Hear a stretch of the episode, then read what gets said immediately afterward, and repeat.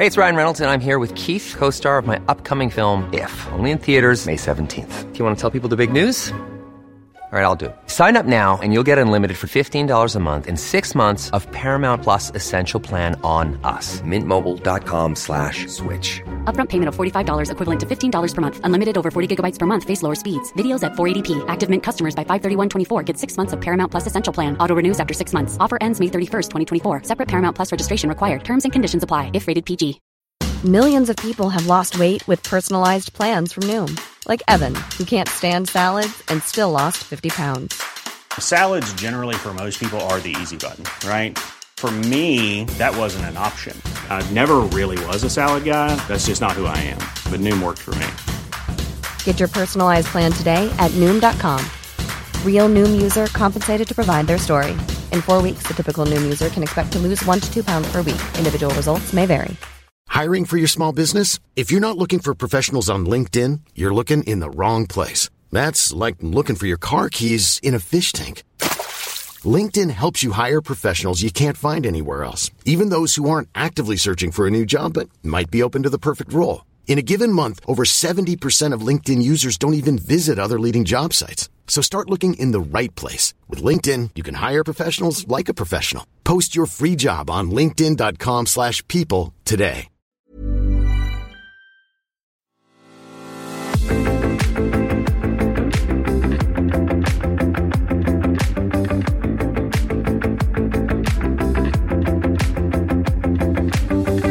Unconventional Soldier, a military podcast brought to you by two British Army veterans in association with ISARR.com.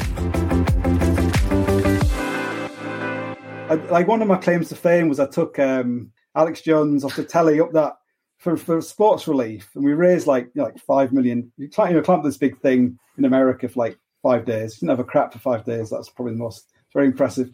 Um, yeah, Alex Jones. So, but you, um, I never, I never. We've got five hundred million. We got five million quid. I never saw, never saw a penny of it. Terrible. But you, um, when you hang around all these like celebrities and TV people and that, that kind of stuff, you realize they actually live a really toxic life because they're always on edge because they always know that their their fame and everything else and their fortune is so fleeting. And remember, like you're on the side of this climb, like day three, and Alex Jones is like, "Oh, you'd be really good on a panel show." I'm like, "Fuck, like bloody hell, like."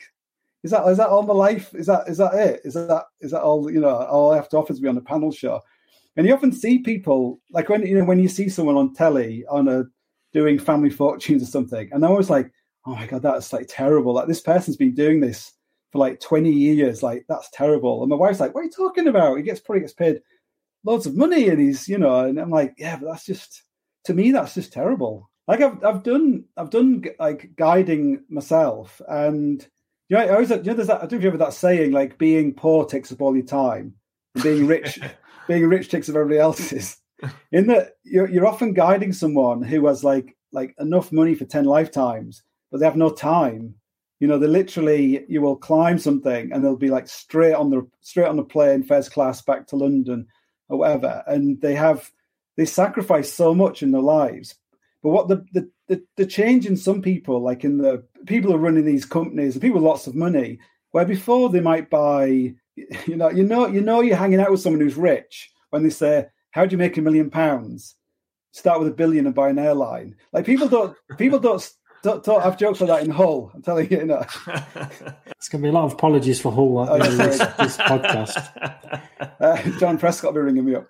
But where before people would be buying like you know fancy cars and race horses and all that kind of stuff. You know, you'll go and speak to somebody who's running. Um, it was a I had a job and it was for uh, uh, like Intel or someone like that, and you know, and the guy's like, oh. Um, uh, I've just done the Bob Graham, you know, like you know, running all the, the high peaks of, uh, and I've just done the Marathon des Sables last year, and and there's this sort of tr- transition where certain people they're like, actually, anyone could buy a fancy car, but not many people can climb El Cap or, you know, like row across the Atlantic, and in a way, like a there is like an industry, like for all those people who want to go trekking and climbing Everest and everything else like those they might whinge about it, like you know, all the Sherpas and all that kind of stuff. They might whinge, pretend to whinge about it. But when you ever see something on the BBC saying like, "Oh, these guys are going to go and pick up all the dead bodies and uh, pick up all the toilet rolls or something." You know, they're just it's just a hustle basically. You know, like they have no other alternative. They just so and I think a lot of mountain guides probably the same, and uh, you know, it's like an in, it's like an industry. So it's probably the same. You know, we've got traveling to India or traveling to Egypt. You know, like in the Victorian times, they were the richest people around, and we're now. You know, I've met people who went to climb Everest one guy was he from the Isle of Man, and like the Bee Gees had had paid, given the money to climb Everest, and you, you, but you meet people, and they're really they're just ordinary people, but they have this ambition, and they want to build their own boat and row across the Atlantic. Or I think the I think that transition because I, I had that when I was a kid. I thought to go on an expedition, you had to be invited by Chris Bonington or or somebody. You know, you had to be. You know, it, it, it was it was a different thing, but really, it's just a holiday you know, you just you just pay buy a ticket, pack your bag, and off you go. If you want to go to Alaska or Patagonia or Himalayas or or whatever, you just have to just turn up. You just have to buy the ticket basically. And I think in a way that kind of democratization of of these things is good. And a lot of people, like people come to me and they'll be like, How do you afford to do all these adventures? And I'm like, What do you do? And they're like, I'm a lawyer. You know, it's like I make, you know, I make like eight grand a year and I can afford it. Like you know, it's not that's not really a reason why you can't do it. You know, you'll see people who they do like you know amazing amazing things. Maybe that's one reason why people join the military because they want that. There's no other outlet. They don't know how to get into outward bound stuff or sport. Like you know, a lot of you know in the past people join the military because they could get into like sport without being a professional footballer or whatever. Probably, probably less, probably less so now. Hey Andy, I can tell you right now, mate. When I joined up, when Kev joined up, all the brochures showed loads of people out skiing, diving in the Caribbean, and all the rest of it. How much of that did I do? It's a right old bluff, isn't it, kid? yeah, unfortunately, um, the few people that may do it wasn't us. Just touched on something you said there earlier, Andy. So you said that soldiers often put themselves in danger because it's their job, and a combination of training, discipline, and fear, and letting their mates down drives them forward. So, what attracts and motivates you to extreme situations? Do you like danger? Are you a, are you an adrenaline junkie? No, no, definitely not. I I think of myself as quite a cowardly person. I always try and avoid uh, anything too dangerous. So I always, I always I, I, I thought, sorry, but I think climbing El Capitan and Denali in the middle of winter, I think would, would, would take you up on that, wouldn't it? It's probably like you know, like a bomb disposal person. They probably don't. They probably know it's dangerous what they're doing, but they don't actually think they're in danger because they think yeah. they can do it. But it, another analogy is like I've had like, quite a few dealings with animals, with wild animals, like with uh, got attacked by like a baboon, I got attacked by an, an, an elephant, um, bear, like a bear, and all this. So I've had these kind of weird interactions with animals. And when an animal is coming to attack you, that is that's that's adrenaline. Like that's like real fear. That's like flight, fight or flight kind of thing. But if I'm like if I'm like hunting the animal, that's something else, and that's and that's what I'm. That's what mountaineering is to me. Is that kind of mastery, craft, skill, you know, experience of being able to do something dangerous, like trying to kill an animal that could kill you. But, but in one situation, you're in control, and the yeah. other you aren't. The other one is like if you're in an avalanche, then that is the that is the that's the uh, you know leopard on your back kind of thing. That's you fighting to not drown, fighting to fighting for your life, not to get buried in the snow. But when you're trying to avoid being an avalanche, that's you like understanding the, the slopes and everything else and knowing when to go back and when to put a rope on and all this kind of stuff. So like in like sometimes I'd wake up and I'd, I'd just have this like, oh my god, did I just did I did I really do that? And I'd be thinking about you know falling off something or making a like stupid mistake or something. Uh, and the, you know, it's it, there's, there's things you do which looking back on were really really dangerous. Uh, and there's some things out of your, you could say that, well, it wasn't my fault, like, but you know, you were there in the, you know, you were standing there, you were, you were in that, you were in that place, you know, it's like um, you were asking for trouble by going to do that. I have, I have been very, very lucky uh, as a as a climber, really, but but I guess I because I am actually very cautious. Like I have a reputation for being like very dangerous person and doing dangerous stuff. When people climb with me, they're always like, actually, you're, you're very they feel safe, you know, in that dangerous situation. So. Andy, we we talked on previous pods in our series about how soldiers are selected for specialist roles, the sort of courses, the the aptitude, you know, mental and physical. Obviously, this isn't a luxury that you have in the climb world, especially when you're going on an expedition with uh, maybe a climbing partner you don't know very well or you've never worked with before. So, what are the attributes that you look for in your team, and what are they looking for in you? I, I, uh, just have to be breathing, basically. oh, fair play. just, just, just, just turn up. Like I, I, once, I was once staying in in Yosemite, and there was these two la- two young lads, and one of them, uh, like, they had basically very little experience, and one of them, at one in the evening, was like, "Do you want to go and climb El Cap tomorrow?" And they're like, "What? What?" I'm like, "Yeah, like we'll just go and climb this route on El Cap, and we'll just do it in a day." And they were like, "They're like, oh yeah, we don't have any ex- like, we, don't worry, don't worry, I'll I'll do all, I'll do all the climbing." I'll keep the rope tight. It'll be totally safe. You can trust me. Uh, but we have to get up at like four in the morning. So like, all right then, okay, we'll we'll do it. Yeah, let's do it. Let's do it anyway. Four in the morning comes round. There's only one of them. I'm like, where's the other guy? He said, oh, he doesn't want to come. He's like, you wanted to have a lion or something, you know. so we go off and we climb. We climb El Cap, and we get to the top and we we come down. And I remember as we're walking back towards the car, the guy was like, I'm sorry, I'm just gonna have to. I'm just gonna have to run off. I'm like, why? So like, I'm just like so happy, and he just like ran, just ran off down the road. And you know, for him, that was probably at that moment in his life, that's probably one of the most amazing things he ever did in his life. And that other guy, he just got a lion. So yeah, and he'll go back and tell that guy, and that guy will be kicking himself for the rest of his life. why did I do it? But um, but it is often those people who just show that. Like, do you want to go and sleep in a snow hole? Do you just go outside and dig a snow hole? Like, why? Why you want to do that? Like, there's a bed here. You sleep in a nice warm house. Another someone would be like, "Oh yeah, that sounds great. Let's go dig a snow hole, or you know, let's go for a swim in the sea, or let's you know, let's go out in the rain or something." And it's that it's those people who would just have that. And it's, it's I expect it's like twenty percent of people. Do you have an instinct with people? Oh, can you when you meet somebody and you're involved in a climb, or uh, do, do, you ever get a bad vibe about somebody on a climb? You, you're maybe just setting off on the first pitch, and you think, "I don't trust this person." Do you ever get that? Uh, there, I, I, climbed with someone recently. I did a route in Ireland, which was like the, one of the longest routes in Ireland, and it's literally like I was sitting outside the coffee shop, and he and he was walking in. He's like, "Are you Andy Kirkpatrick?" I'm like, "Yeah." He said, "I saw this film on like a uh, plane of you, like this film I made, the psychovertical film." And uh, so I started talking to him. I'm like, "Do you want to go? Cl- do you want to go climbing?" He's like, "Oh, yeah, that sounds that sounds great." So we so we, we we rock up at this cliff like a few weeks later, and when he gets to the bottom, he says like I've got two belay, belay devices which you you put the rope through and you hold the rope.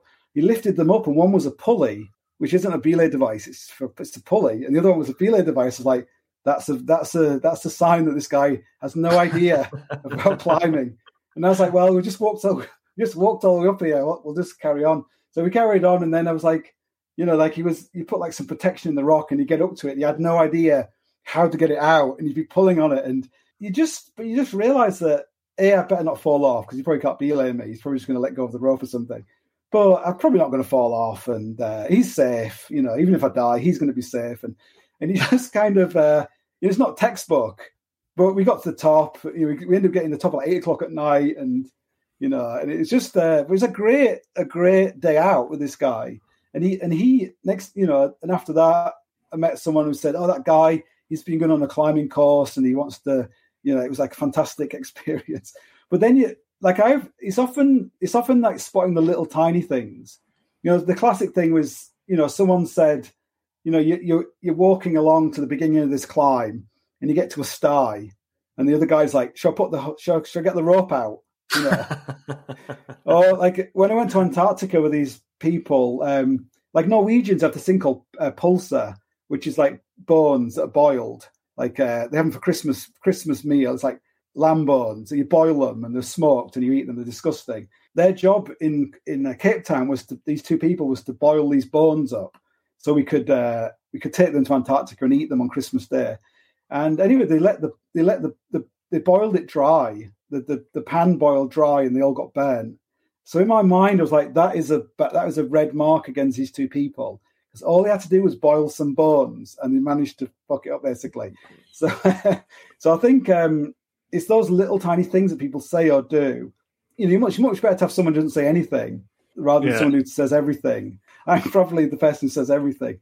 But no, it's, it's interesting that all you know those these Norwegians they'd always say like you know Norwegian special forces they basically you know like go in a snow hole somewhere and they'll, they'll be there for like a month and they'll be like crapping into those um, you know those uh, insulated food containers so that the, the Russians can't see the the heat from the crap and all that kind of stuff.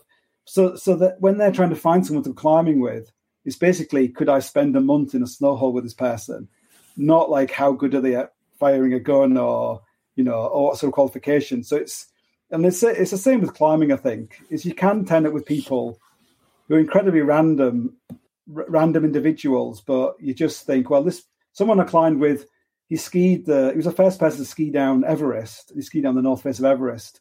And at one point his skiing partner uh, they set up an anchor to abseil over a small cliff right near the top of the face, 2,000 meter face. And the anchor failed and he fell and he fell, fell all the way to the bottom of the face and was killed. And this guy, Tormod, he had to then create his own anchor and abseil down and ski all the way down this face, past patches of blood and stuff from his from his partner. And I remember thinking, like, anyone that could do that, anyone doesn't just sit down there and just just pack in and just can't I can't do it. Is someone that doesn't matter if he doesn't have any experience.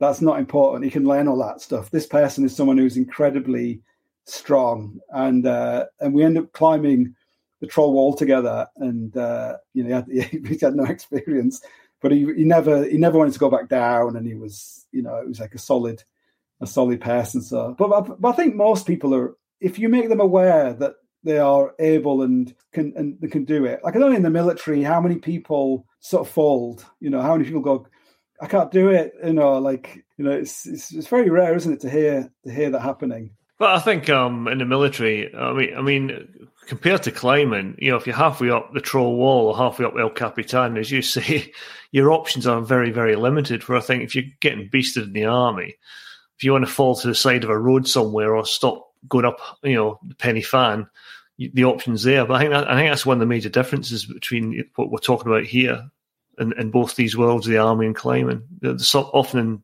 climbing, there's, there's no return for you.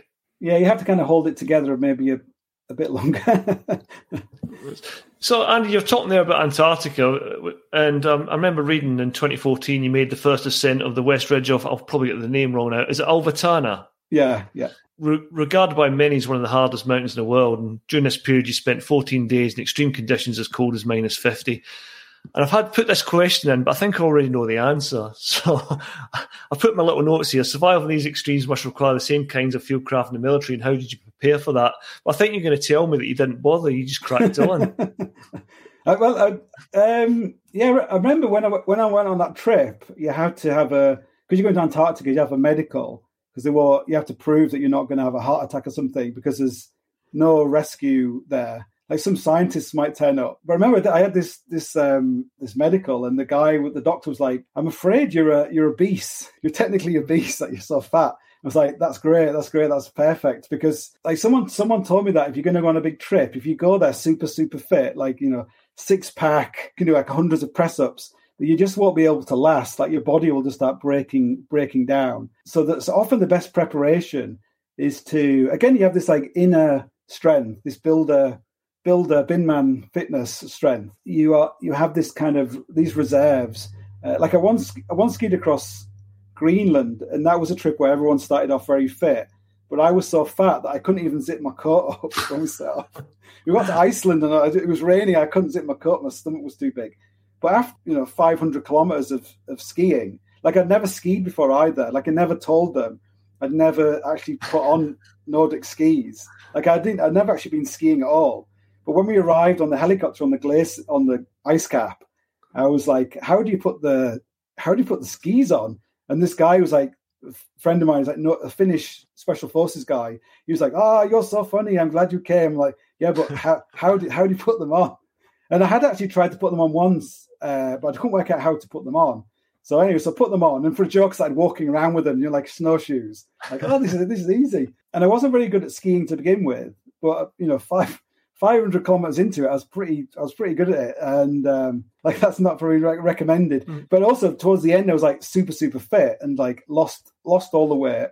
Where I'd say that other people who started super fit towards the end, they were really like falling apart, like physically falling apart you're not doing like a you know like a hundred meter sprint in the Olympics. You're basically making yourself as you're trying to have the greatest survivability in that environment, minus you know minus thirty be the worst of it. But a lot of the time, it's actually very hot in Greenland. So like I was always more obsessed about covering my skin, so I didn't want to get really bad sunburns, which would then get infected. You know, so other people had like really deep burns on their skin. You know, so it wasn't their wasn't their fitness; it was that they just got zapped by the sun. Incapacitated. yeah, their lip, their lips got. You know, if your lips get super burned, it's not it's not game over, but you're going to suffer so badly for for a long time. Every time you smile or anything, it's going to, you know, like people getting like people getting hemorrhoids. You know, it's the hemorrhoids that kill you, not the not the polar bears. No, I've, had, I've, had, my fair share of hemorrhoids, Andy. not, not, not a lot of fun. And I genetic, I think. I remember reading an account in the Falklands saying that uh, when they went down south to the Falklands, a lot of super fit racing snakes didn't last the pace for the reasons that you just stated there. Like when you when you read the accounts of the Falklands where they were they were moving up and all their and they were supposed to bring up all their bergens and sleeping bags, but they would never arrive. So they'd be there for you know one or two nights with no bivy gear at all. Just and it's like God, how tough were those guys? They had cotton clothes, woolly jumpers, you know, some very rudimentary winter gear, and they could just do it, and they could just then and and it's not just the doing it for one night; it's the ability to then carry on, you know, and carry on and carry on and fight and I, I just thought I just be, be interesting to see if you could recreate that, you know, that situation now. If soldiers could do it without all their amazing, you know, gear, Gore-Tex, and you know, I think I think in the like I, often look at the Falklands because it's because I'm cause I'm interested in equipment and survival. Uh, you know, the Falklands is is a very it's right on the, the the edge of where people started having like Gore-Tex and special forces had quite good gear there, but everybody else had like terrible, you know, terrible. Yeah, that, that was uh, when we talked to Jimmy. I don't know if you listened to the podcast Jimmy did with yeah. us, the two part of the Falklands. The, the kit back then was very, very basic, and, and those guys were tough individuals to get through what they did. And none of them, none of them would have. Like some of them might have had some kind of experience in Northern Ireland, but no, nothing like fighting in an actual war with guys with machine guns and 50 caliber. So again, it's that thing about they just kind of rocked up there and somehow they they kind of pull it off. You know, like maybe if a second a second or third uh, war, they might not want to do it because they'd be like, "Oh God, I just I just got through that first one. It was so grim." Dare I say it, mate? It's probably the same as going back to what I was saying about climbers. When you're halfway up El Capitan, you can't go back down. I suppose when you're in the Falklands and you're, you're halfway to Mount Longdon, there's no turning back, is there? Well, there yeah. was there was no turning back, was there? There was nowhere for them to go once they got yeah. down there you know, the only place to go was get back on a ship and sail back to the UK. So you, you were stuck. You're going to get on with it. And, and, I, and I do think if you took soldiers today, give them the basic kit, once they got over that mental change, that like we just said, physically we can do a lot more. It's the mental piece. We just got to do that quick adjustment. But once we do that adjustment, and I mean the, the military still do adventure training and stuff. I think I think the military today could still do it. Because I think when you see soldiers dying of like um, hypothermia or heat ex- heat exhaustion, people will be like, "Oh, how can we let this happen? We must change the training or whatever." But you're, yeah, it's the it's the real deal, isn't it? It's like training people to be gladiators and saying they got like this guy got his finger cut off. We need to use less sharp swords or something. Like it's yeah. the nature, it's the nature of the game that it's a dangerous, like killing people. Yeah. You know, is a dangerous business. You know, it's uh and I think we we are so insulated from it. Like you know, when you like I spent you know like five months in Africa, it's it's a, it's a different, completely different mindset about safety and you know I think we're in Kenya. They have like five thousand deaths a year on the roads. You know, you're just driving around. It's just and, and no one drives at night. So basically, all those deaths are basically in like a you know a twelve hour period or something. And uh, you know, so their idea of of risk and danger is is completely it's completely different. well, know. it's all relative, isn't it? You know, and, and it's the same on ops for soldiers. It boils down to basics: keeping yourself and your blokes alive. And you've already talked about it when you're on these expeditions, eating and sleeping, and returning to normal world with all its trivialities can be difficult. And I imagine that's not too different from climbing extreme conditions. So, do you do you have that thing, Andy, where you, you go away, you do some of these extreme climbs, and then you come back to sort of the mundane realities of everyday life, and do you, do you find that difficult to cope with? I guess it's like that whole, you know, the end of Hurt Locker, you know, where he's walking down the supermarket. It's, it's, uh, is is it can be like very jarring. You have that initial return to the real world, and it's like so so nice, and you have a shower, and you you know you you sleep in a bed, you go down to the pub, and you can get a drink and get a burger and all that kind of stuff. But very quickly, you know, within a matter of hours, it's I need to get out of here. I need to, I need to, I need to do some, I need to do something else. Like this is, uh, you know, like when you when you come home, you know, you've soloed El Cap and you've been up, up there for eleven days all by yourself, and that you know, life life transforming experience. You come home and your neighbours complaining that you put bin rubbish in their wheelie bin. You know, this thing about cultivating your own garden, like you, you have to eventually learn you have to adapt your your the real world. So there's some kind of there's less of a gap between the two. You know, if you really cannot survive by going from Basra, you know, Basra back to Manchester, you you probably need to go and live somewhere else. Like go and live on Oman.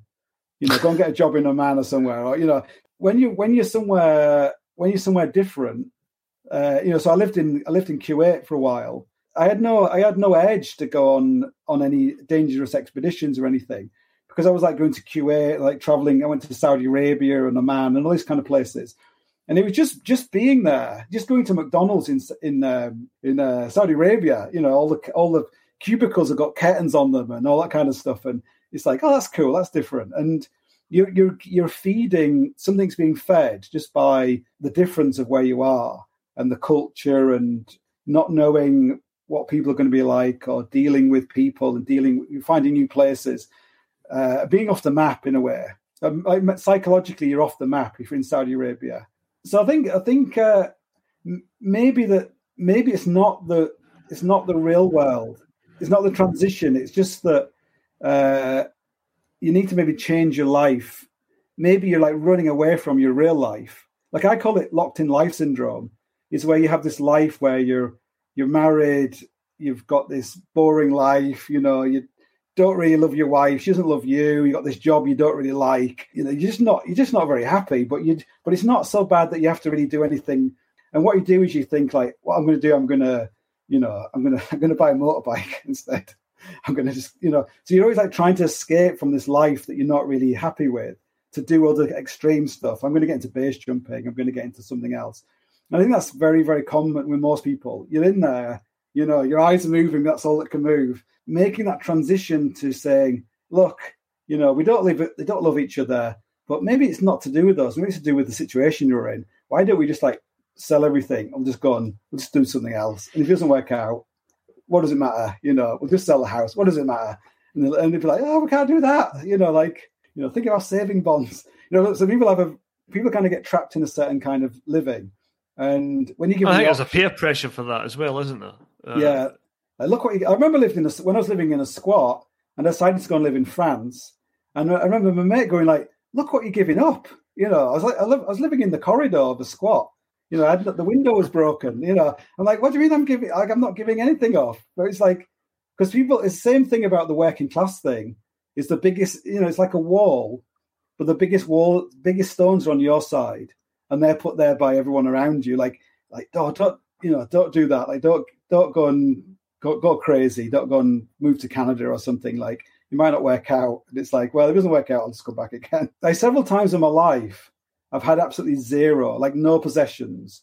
Like my this friend of mine who's an ex-Royal Marine, he's got like one of Saddam Hussein's carpet on his wall, you know, from some palace somewhere, and he's got all this stuff in his house. I haven't got any stuff at all. Like my whole life, I've not I've not managed to collect anything. I've I don't own anything. I don't have a house. I don't have a pension. I have all this kind of stuff.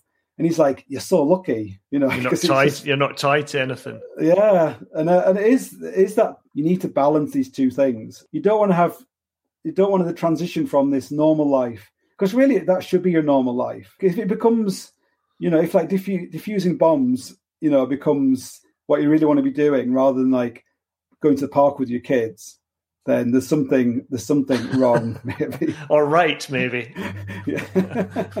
Or, or, just or just go for it. Like go like do 100% go for it. Like but don't inflict that on other people. Don't come back and be like oh you know like horrible to your wife or horrible to your partner. Like just just be a man about it and just say like look i'm just because because what happens is you say i'm going to divorce you and i'm going to i'm going to become a mercenary. You know, I'm gonna gonna go go on the ships, and I'm gonna be like, you know, protect the ships going down past Somalia.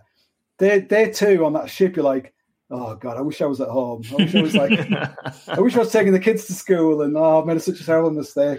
But that, And- sometimes you have to go away to feel like that to realise what you've got. You do, Yeah, but yeah. It's, you need to get a tattoo or something because you know you don't. You just you just uh, maybe the older you get, you manage to just you know stick with it. But it's it's very hard. The more extreme your life is, the more mundane real life is. No, I Uh, agree.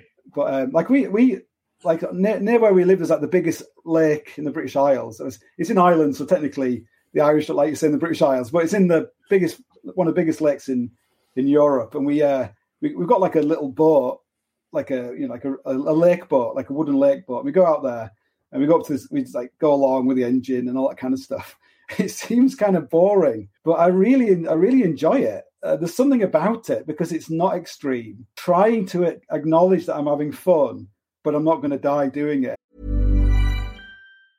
Hey, it's Ryan Reynolds, and I'm here with Keith, co star of my upcoming film, If, only in theaters, May 17th. Do you want to tell people the big news?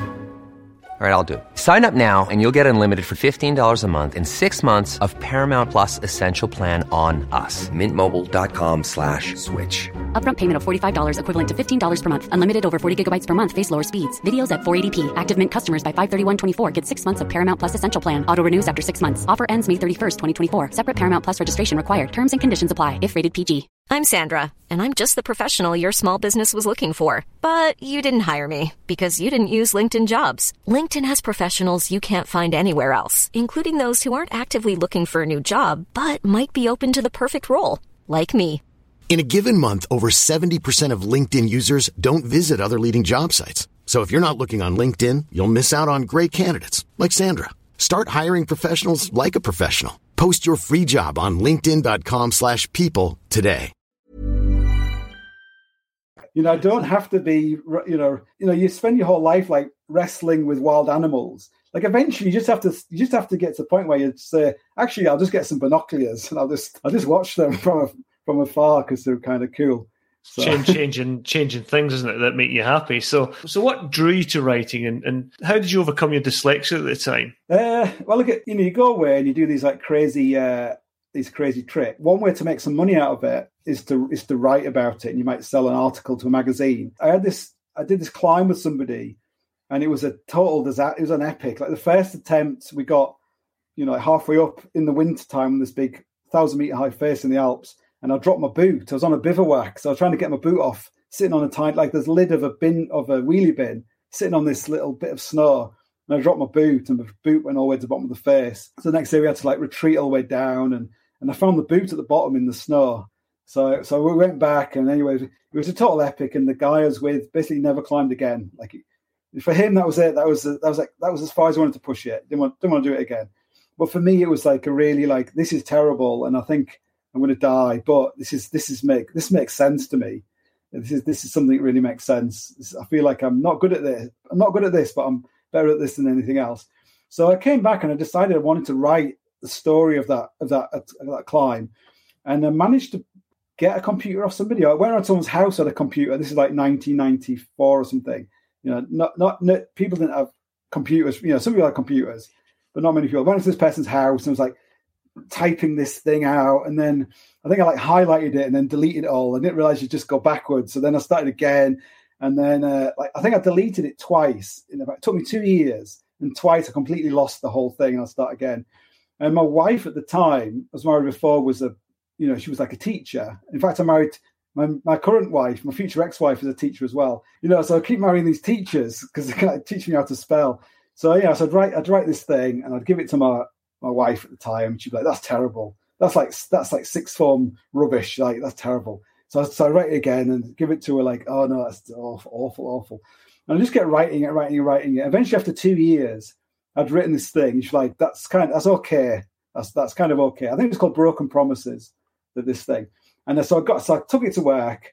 And uh, this is the thing about this kind of weird inner confidence. You got this like working class thing of being crap, but deep down you got this inner ambition, confidence. I faxed it to Climbing Magazine, which was the biggest climbing magazine in the world, which is an American climbing magazine. So this is like faxing it to Rolling Stones, basically. So fax this thing, fax it through, and then I go go home next morning, come into work, and there's this fax there from Climbing magazine. We love this. We're going to run with it. Blah blah blah. Now that that fax is probably more important than me to me than the climb itself. Writing the story of the climb was a hell, hell of a lot harder than the climb itself. Like the was, climb, this, was this Psychovertical? The book became Psychovertical. Well, it, it, that that but that story ended being in Psychovertical of the of the climb. Right. But again, but then on top of that, you know, I ended up writing. So I wrote for a lot. I started writing articles for Climb magazine and UK magazines. Then I got like a I got like a gig being like the gear editor of a magazine, and I was writing but it's interesting when I look, I'll often find an old email from me, you know, from maybe like that period, and it is totally illegible. Like my how my editor managed to translate what I was writing into English, I have no, I have no idea. It must have, you know, I don't know what a, a verb is, I don't know what a noun is, I don't know what a present imperative is, or like my kids will be like, Dad, how do you spell once? I just don't know anything about grammar or anything like that. Um, but I do understand my limitations. Like I understand, you know, then rather than than, or when, or we, all these all these kind of things. I've kind of learned how to spot certain mistakes in my in my kind of writing. And anyways, eventually, someone from Random House, could you come one day if you're ever in London, come and visit us. We'd like you to talk about writing a book for us. And I have this thing about if the more you the more you grasp, the, the more you know, the richer you want to be, the poorer you'll become in a way. It's like the analogy is like holding like a sand in your hand. You know, if you squeeze it too tight, you lose it. So I was like, okay. And I, I didn't see this, I didn't go to London for like two years. And then uh, I got on this writing program in Canada. And the guy who invited me from Random House was the editor on this writing program. It's like, that's it. It's that's what it's meant to be. I'm going to go to this writing program, you know, with all these writers, and I'm going to get this book deal. And then I realized I double booked it, and I was going to have to do a talk for some charity in London for the uh, for Sherpas or something. It's fate. Like I'm not meant to go. So so I said I can't do this writing program. I'm going to have to do this lecture instead. And then the following year, got on the writing program, go there, meet the editor. He's like, let's do this book, and end up writing this book. But I'd never written a book before, and you really to write your to write your first book, you need to write a book first because you you just don't know how to write a book. And what I did, I just kind of just banged the whole thing out and then sent it to him. And I imagined you'd have this like months of like sitting down saying, the second the second word here in the first line, you know, should that be blah blah blah? And instead he just got this email back going like, that's great. It's gone to it's gone to the printers. And I was like, what? Like, you know, so um That's got to be unusual though. I, th- I think these days it's not. I don't think. I think these days it's like it's just like like a like a like a sausage factory. They just like bang them out. I think. And um, because I, I, always thought like I could have written a much better book if I realized that was the process. But anyway, the book came out. It won like won like quite a few awards. It's translated into German and Polish and Korean, and it's, it was one of these books where I'll be in a queue somewhere, you know, and someone will be like, "Oh, did you write? Are you that guy who wrote that book, Psychovertical or something?" Or it's kind of uh, cool, but at the same time, you know, you have when I read it back. I was trying to do the audio book, and I start reading it. I'm like, "Oh God!" There's like repetition in that in that in that line or all I can see is all the negative all the negatives. I can't but at the same time I'm you know that probably is means more to me as a human being than all the climbs in it. Yeah. Because it required um you know cuz now I, I, it's very uh, it's very unpopular for me to, to say this but when I was when my so I got three kids one of each so when my son was still uh um maybe he was like 12 or 13 or maybe younger, the he had this diagnosis that he had ADHD, and you know he called into this like child psychiatrist type person and a, all, all these like kind of people who I find intimidating because they're all qualified. I went in there with my wife at the time and uh, my ex-wife at the time, and we're sitting there and they say, "Oh, you and you go and play with the Lego over here, and I'm gonna we're gonna talk to your mum and dad." And they started saying, or uh, Ewan has like ADHD and uh, blah blah blah. How, why? What's wrong with him? Like, t- what what's the signs of ADHD? He said, well, he like uh, he climb. One of the things he climbs inappropriately, and I, and I was like, that's my whole. That's what I do for a living. And then they're like, and he and he talks inappropriately. I'm like, that's again, that's what I do for a living. And they started telling me why he had ADHD. ADHD. And instead of um, listening to what they were saying, I just started looking at the Lego he was playing with and I was imagining like making something with the Lego I was not interested in what they were talking about. I was imagining, I was like, you're doing it wrong. Like, you want to put that bit over there and blah, blah, blah. And then my, then my wife was like, it's his fault. It's, it's got it off his dad. His dad's, his dad's got ADHD as well. He didn't know it. No. But um, within that one meeting, they wanted to give him like Ritalin. And, and I was just like, there's nothing, there's nothing wrong with him. There's nothing wrong with anyway. So, but it made me realize that this, um, that you really have to come to terms with who you are. But I think like coming to terms with these things, like now, you know, now I'm on the, the second time round dealing with with parents who have got kids. You know, and parents. This is going off the topic of, of of, of this thing, but you know, saying like, "Oh, my son's got this diagnosis of autism," and I'm just like, "It's not autistic." Like, just and don't keep telling him he's autistic, and don't talk talk to other people about him being an autistic, and don't because he will become autistic. He'll be that kid who was autistic, the same as I was this kid who was dyslexic. My mum always said, "You're not dyslexic. You're just lazy. You don't con- and you don't concentrate." And I'm like, "That's because I had ADHD." But really, I am I am lazy, and I don't I don't concentrate. Like if I really concentrated, like I must be able to, you know, I can write books. I basically make a living writing books. That's how I make a living, and uh, and I write books which people like, and I might get some spelling mistakes. But there's lots of people who are not dyslexic who can't write books. So it's not a we we we, we really live in an age where we really um, fetishize uh, disability in a way. Like I had, I had for, for for a long time, I had a girlfriend who was paraplegic from a climbing accident. You know, there's someone who is paraplegic and she is not disabled. Like she is the most super able person you would ever meet. You know, we skied across Greenland together and climbed El Cap together, did all this mm-hmm. kind of stuff together, and she had never had one moment of saying, "Oh, I can't do that because I'm paraplegic. I'm in a wheelchair or whatever." And when you meet people who are genuinely disabled, they never they never pull that. Well, you'll meet someone else who'll be like, I can't do that because I'm dyspraxic or something. But we really elevate that that kind of element of things. I don't know why. Well, we... we've got a, a, podcast in the future with a guy called Rob Long who was blinded in Afghanistan. He used to be in the Folsom Free Battery, and um, he is the Brazilian Jiu Jitsu champion at his weight, and he's beaten able-bodied fighters. And when you talk to him, that's one of the things he says. He's not. He's never going to let his disability label him and, and prevent him from doing what he needs to do. Yeah, I think maybe it's like people who choose the hardest thing. Like I always have this thing with my kids, like never take the shortcut. If there's an, if it looks like an easier in a hardware, take the hardware because you'll learn something in the process. Even if it was like I should have gone the other way. Like a friend of mine, um, Steve Bate, who was blind, uh, I climbed El Cap with him, and I always joke that not only is he blind, he's ginger. And people will like people will laugh and then they would like like you know, stop themselves. And the same with like when i skied across greenland i'm said like oh she's you know she skied across greenland but you know she's in a wheelchair. It was easy for her because she was sitting down.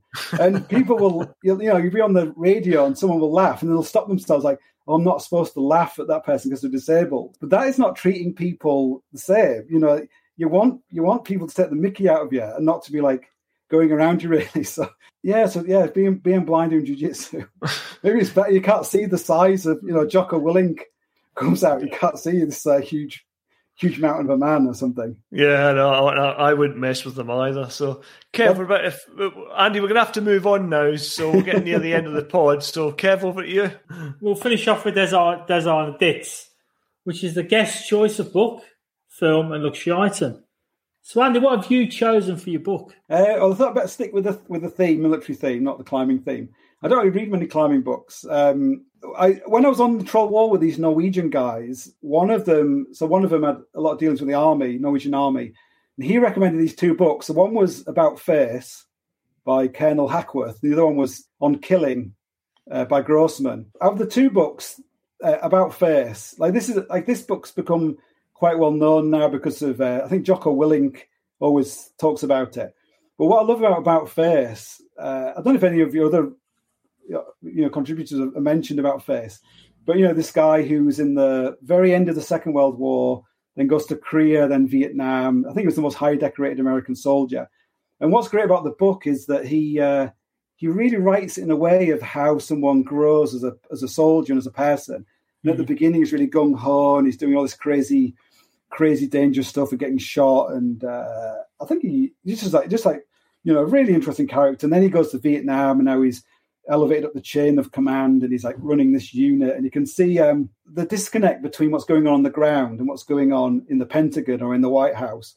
and he really describes in a really a really interesting way exactly what's happened in Afghanistan or is happening in like in almost anything you want to care to talk about this this corporate kind of structure. So it goes from being a war book, you know, daring do, to um, there's a great bit where you know he's in this special forces unit in Korea, and they basically all get wiped out because they just get used as like infantry, which is exactly what's happened in Australia and with other, you know, in the modern day. So there's so many lessons in this book. I, I just found it like a book where I'm always like, when I'm see something on the news, I'm like, that exact that's exactly what Hackworth was was saying in this book. You'll see it in like the the NHS or the Catholic Church, or you know, you'll just see it all around you. Really, this problem with like these kind of corporate structures where no one wants any bad news and no one t- wants to take responsibility for it.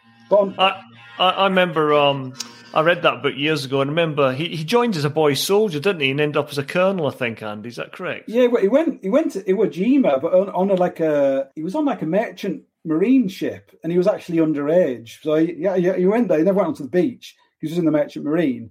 And then he ended up getting into the army and then went to, I think it was in Italy at the end of the Second World War, but probably when the war had finished.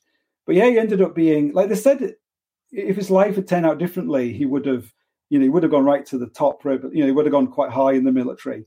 Yeah. Um, but he was, uh, he's, he's dead now, Hackworth, but he's just, he's one of those military books where it works on those different levels. And you, you know, there was that book recently. It was by the it was by an SAS guy who died not long after writing it. He died in Thailand or somewhere. It was uh, I can't remember what it's called now, but it was um, very stream of consciousness. You, you know, some some people they just channel all these stories, and they're often old soldiers. They often can be quite bitter, can't they? Because they feel like they were just used and abused and everything else. Yeah. And the, the Hackworth book is good because it doesn't it doesn't seem bitter. It's just more.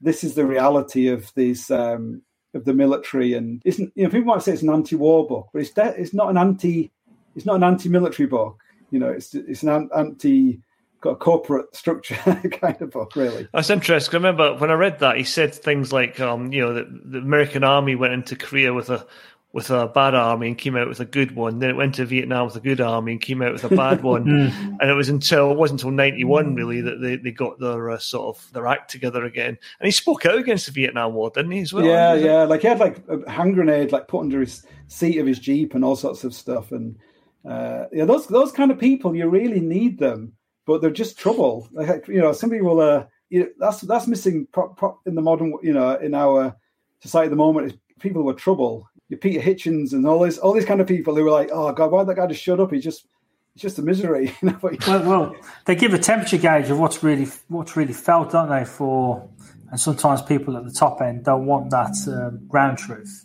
I think that uh, you know when you write, I, I, I- you know, in the past I was a controversial person because of my views on all sorts of things, and people would just say like, "Oh, you're just like a Daily Mail. You sound like a Daily Mail reader." And it's funny because my mum always reads the Daily Mail, and I don't, you know, I was like a Guardian reader. I always, I always voted Labour, read the Guardian, all that kind of stuff. So for me, you know, at the time, you'd be like, "How dare you say that?" But, but when I used to go back to my mum's house in Hull, I'd read, I'd like open the Daily Mail, and then one day I was like, you know what?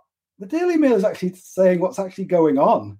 You know, this is actually the the tr- the, the truth in a lot of people's lives of you know kids who are paying on the housing estate and blah blah blah blah blah. But you just don't want those kind of people, you know, because it's just depressing. So if you're going to be watching something, Andy, what's your film choice? It's technically well, it's probably out of. It's not quite uh, like a lot of the other films people people like. But I'd, I'd say Tinker Tailor Soldier Spy because technically it's about war, Cold War, and I must have watched this film. I must have watched this film like a hun- hundreds of times, and it's one of these films I would just put it on if I if I was working, if I was doing something I didn't have to like concentrate, like illustrating, as I like I illustrate like the books I write. I was illustrating. I just put this film on, and I've just watched it so many times, and it's just a really the, the film like the the TV series was great, but the film is it just got so it's such a great study of of uh, betrayal and uh, uh, the subtleness of like interactions between people, and every time I watch it, I'll just see something that I, that, that I never really saw before, and I'll just get something, and I, I, I love I love all the kind of the classics. One of you know. Kev's favourites, that isn't it, Kev? It is, but which would you choose, the series or the film? yeah, you can't really beat like all the all the you know that that period of TV like that that that. I Alex really- Guinness, you know, you can't beat him. but they made so many great TV series. You look mm-hmm. at them now, and you're like, oh, that's you know terrible, like it's, it's badly filmed or whatever. But they really put like they were saying about you know the James Bond films, the old James Bond films had so much dialogue in them. You know, very little action, very little No, people C- no CGI. Yeah, so you'd have you know the classic. Uh, is it Blow? You know, you have Blofeld. Was it Blofeld? It was in the With a cat. no Blofeld, and you'd have you know uh, Goldfinger, and you know they're playing they're playing golf. You know, but they're just talking. Yeah. You know, you're developing characters and all that kind of stuff, and you know, like Robert Shaw and all that. You know, there's that TV was like that. It was much more cerebral. A lot of it was even a lot of the old uh, scary TV. It was like terrifying. Now, you know, nothing nothing's as good. So, yeah, I think that the TV series is is brilliant because it's it's kind of slow, isn't it? Uh, Well, the film's slow in comparison to modern films, but like you say, it wasn't about action. It was about you got to think the story through. Yeah, and there's so there's so many things which are like like uh, when you when you're writing, that's you know the whole like you know sh- show don't tell. There's so many things that you write that when you finish and you hand it over, people will read things into it that have nothing to do with you. You know, they're reading their own lives because you've left so much blank space in what you're writing. And, and some things will be really moving or make people cry, and you're like, that- that's nothing to do with me. Like that's you know. Yeah. you know so i think uh that's probably why i like it because there's a lot there's a lot in it that even the way you know like alex uh, what's not alex guinness what's his name? Um, Gary Oldman. gary Oldman, the way he's got his gun in a little plastic bag and he takes it out. You know that's that's like genius isn't it? Like you know they're so distasteful. Like it's a Yeah. real it's a real um you know, you know, like the, you know, Dixon and Dock Green and those things. The idea of someone having a gun, a policeman having a gun, you know, or someone It shooting. just never gun. happened in, in Britain, would it? Yeah, so I think uh, I just love that. It's so timeless. So I think those kind of films are so timeless. So yeah, slow slow food for the for the mind. And luxury item. well, I was sat, I was sat downstairs and my, my I was saying I was saying what about this and my wife was like. Oh, you can't have that on a desert island. You want me to charge it? And I was like, it's not literally on a desert island. Like, I was like, what about? And then she said, what would you, what would you have? It's like, you know, I was like, if I got, because people say like coffee, like, oh, you have to have my coffee. And it's like, oh, you want- you just run out of coffee. You couldn't have that. Like, what do you, what do you want to have? Like, uh, you know, like a canoe or something. So, um, I'd probably say a Kindle, and I've taken my Kindle, um, like all over the world, and in the most horrendous temperatures, and uh, somehow it has survived. Like at minus, you know, once it gets to below a certain temperature, go to the next page, nothing happens. It just kind of goes super, super slowly, and then the next page kind of appears. But for me, it was al- it's always been a really good way of like decompressing. You know, you're in your sleeping bag, you're in a snow hole, or you're on a on a portaledge on a big wall. When you're minus fifty, reading June is a is a real good tonic. What's that? What's the book about? You know, the guy who was in not in Borneo, who in the Second World War, the great book about survival in the jungle. Oh, the Oh. was neutral. Spencer yeah, Chapman. yeah, yeah. Spencer Chapman. Like I read that book in Alaska, like in in this snow hole, you know, and it just it, it puts you know it, it was some like Primo Levi like in a concentration camp. But like Hmm. it puts what you're doing into perspective. You know, like you are on your holidays basically. That is, you know, any any kind of you know desert, you know, stuff in the desert or you know, it's it's like it's like great stuff really. No GPS in those days and. One, of the, one, one book is amazing. It's not a climbing book or a military book, but I think it's called Alone at Sea, which is about the Hans Lindemann who kayaked across the Atlantic in 1956, and he went from the Canaries all the way to the Caribbean in a Klepper kayak. A double, it was a double Klepper kayak, and he had all he had was beer and milk, and it took him like 76 days, uh, all by himself. No, no one knew where he was. No GPS, no radio, whatever. And you know, he but he he'd survived the Western Front and the Eastern Front in the Second World War as a German, you know, as a military doctor. You know, I often think about that. You know, him and his kayak. No matter how big things, bad things get, you're not in the middle of the Atlantic all by yourself. So. Yeah, no, I'll have to look that one up. I've never heard that one before. So, so Kev, what's your choice? Well, I was going to ask you what your choice is. Picking up the Brass, and it's written by a, a pseudonym of Eddie Nugent, and it's actually written by two guys that are in the Royal Signals, and it has nothing. yeah, to, yeah, I've read that. It's yeah. nothing to do with war. It's about No. two Manchester lads who join up in 1985, and it's so funny. MD joined up because they do nothing. that was pretty much the army of the 80s. They join up, they go through basic training, they have a shot at P Company and fail that, and then they're posted to um, Germany in the 1980s. and it's just the humour in it is absolutely spot on, and it captures the time. So, did you read it as well, mate? Did you? Ken? Yeah, I read it. I read it years ago. But for all those that served in Germany in the eighties that did nothing, I apologise because you, I know you were all busy um, and all the rest of it during the Cold War, the height of the Cold War. So that's uh, Hull. Hull people of Hull are going to hunt us down because of Andy's comments, and now we're going to have alienated all the BOR uh, warriors. Yeah, all, all those that spent all their days active edge, polishing the kit, get it ready, going on these long exercises, facing the the Warsaw Pact, Ironing. Pairing, pairing Right, for yeah, the Third ironing. World War. Colin just said basically you did nothing. Would you have won, do you think? Yeah. You would- I don't know. yeah. I think I think if, if you do attrition, Soviet because it was proven, wasn't it, when we talked about this about the first Gulf War was basically Soviet tactics, Soviet equipment against Western equipment. You obliterated it because because the equipment wasn't up to and the tactics just couldn't meet. And they couldn't maintain half the kit No. as well, could they? Now, and because you're using, um, again, uh, and I won't say it's because it was a conscript army, but they were using uh, multinational Eastern Bloc countries, all of them destabilizing anyway. Um, not all of them were as pro communism as you know the, the, the centre. There was going to be there was going to be coups. There was going to be soldiers not wanting to fight. But you I- know I what, think- mate? None of that is in this book. Well, no, but again, you just said they've just sat around.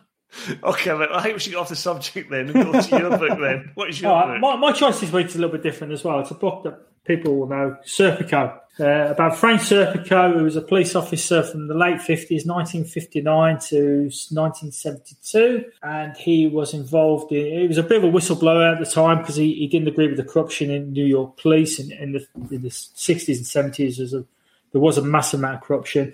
And a lot of people may remember the film in 1973, 1974 with Al Pacino playing the part as Frank Serpico. So it's a, it's a true story, and it talks about the challenges, his chain of command, reporting problems, reporting corruption, not wanting to be involved in corruption, and how the majority of the force turned a blind eye to police corruption of in that era.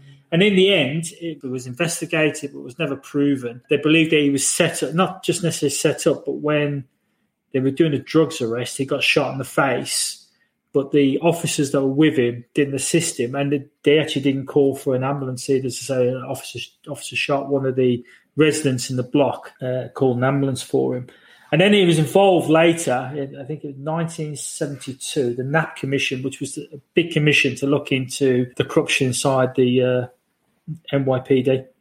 Uh, and his evidence was crucial for that to, to give a flavour. Although afterwards he retired in 1972 as well. Obviously, uh, he received the Gold Shield, he received the Medal of Honour from the police.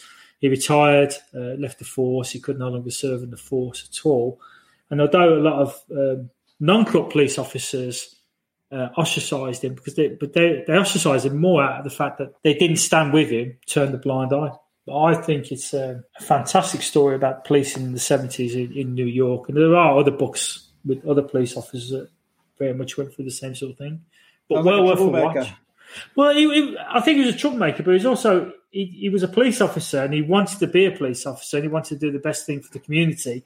And what he saw was good police officers were just doing their job, but the corrupt police officers were not policing Yeah. They were as bad as the criminals. And I think there's there's a couple of series that came out um, about 75 districts and something else where the police were running it like a mafia. Um, so there was whole districts or boroughs uh, who had a mass amount of corruption, and so they were the biggest gang in New York. Uh, and it took many years for them to, to drive that sort of um, practice out.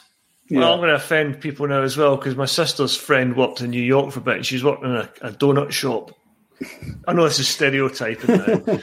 and the, these, this cop came in for the donuts and uh, she gave him six donuts and off he went. And about 10 minutes later, he comes back and said that the, that the box was short. And she looked inside, no, there's six donuts in there. And then the girl she's working with came to one side and took it off her. Yeah, And uh, what they were doing was th- there should have been some cash in there for the cops. yeah. Oh God. Uh, Yeah, that, so- was in the, that was in the 80s. Yeah, I mean, it, it, the, the, the Knapp Commission set up the processes to start doing it. But if you think about a police officer 20 odd years, there was still interesting police officers serving throughout. Plus, it was got up the chain of command as well. It wasn't just the low level police, it was uh, through the chain of command as well. So they really struggled to, to start, and that was the start of it, and that was in 1972. And obviously, you know, there's, there's always going to be corruption in any organisation, but New York police had a particularly bad reputation during the 70s. Hope And get to politics instead. well, he, well he, he's, he's, he's done speeches. He did run for um, election in one of the boroughs as well, but he didn't get through, and he supported other people. And it took a long time for I think for him to become um, accepted back into the law enforcement fraternity. They realised afterwards, and I think the film really helped his story. Al Pacino was quite popular in 72, 73. Uh, the story came across really well and it, it still stands today. Thank you, Andy, for coming on this podcast and to you, the listener, for your continued support and suggestions. Keep them coming. And our email and social media links are at the bottom of our show notes. And as you know, if you want to send me a letter, put a stamp on it, send me that way because obviously I don't do any social networking. Don't forget, Andy is touring the UK in October and November. Details available on his website, www.andy-kirkpatrick-com. Uh, you can find us on all the usual suspects, including Instagram, Facebook, YouTube, and Twitter. And if you download us from iTunes and like the podcast, it'd be great if you could leave us a review, as this is the best way of bringing to our attention uh, the series. Thanks once again to Nick Beale for his continuing support and sponsorship to this series and offering technical support through his company ISARR. We'll see you next time on The Unconventional Soldier.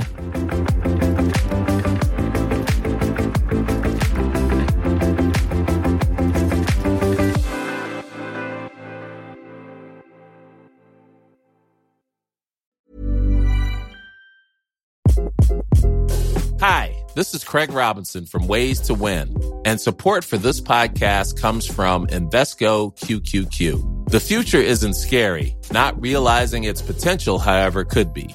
Just like on the recruiting trail, I've seen potential come in many forms as a coach. Learn more at Invesco.com slash QQQ. Let's rethink possibility. Invesco Distributors, Inc.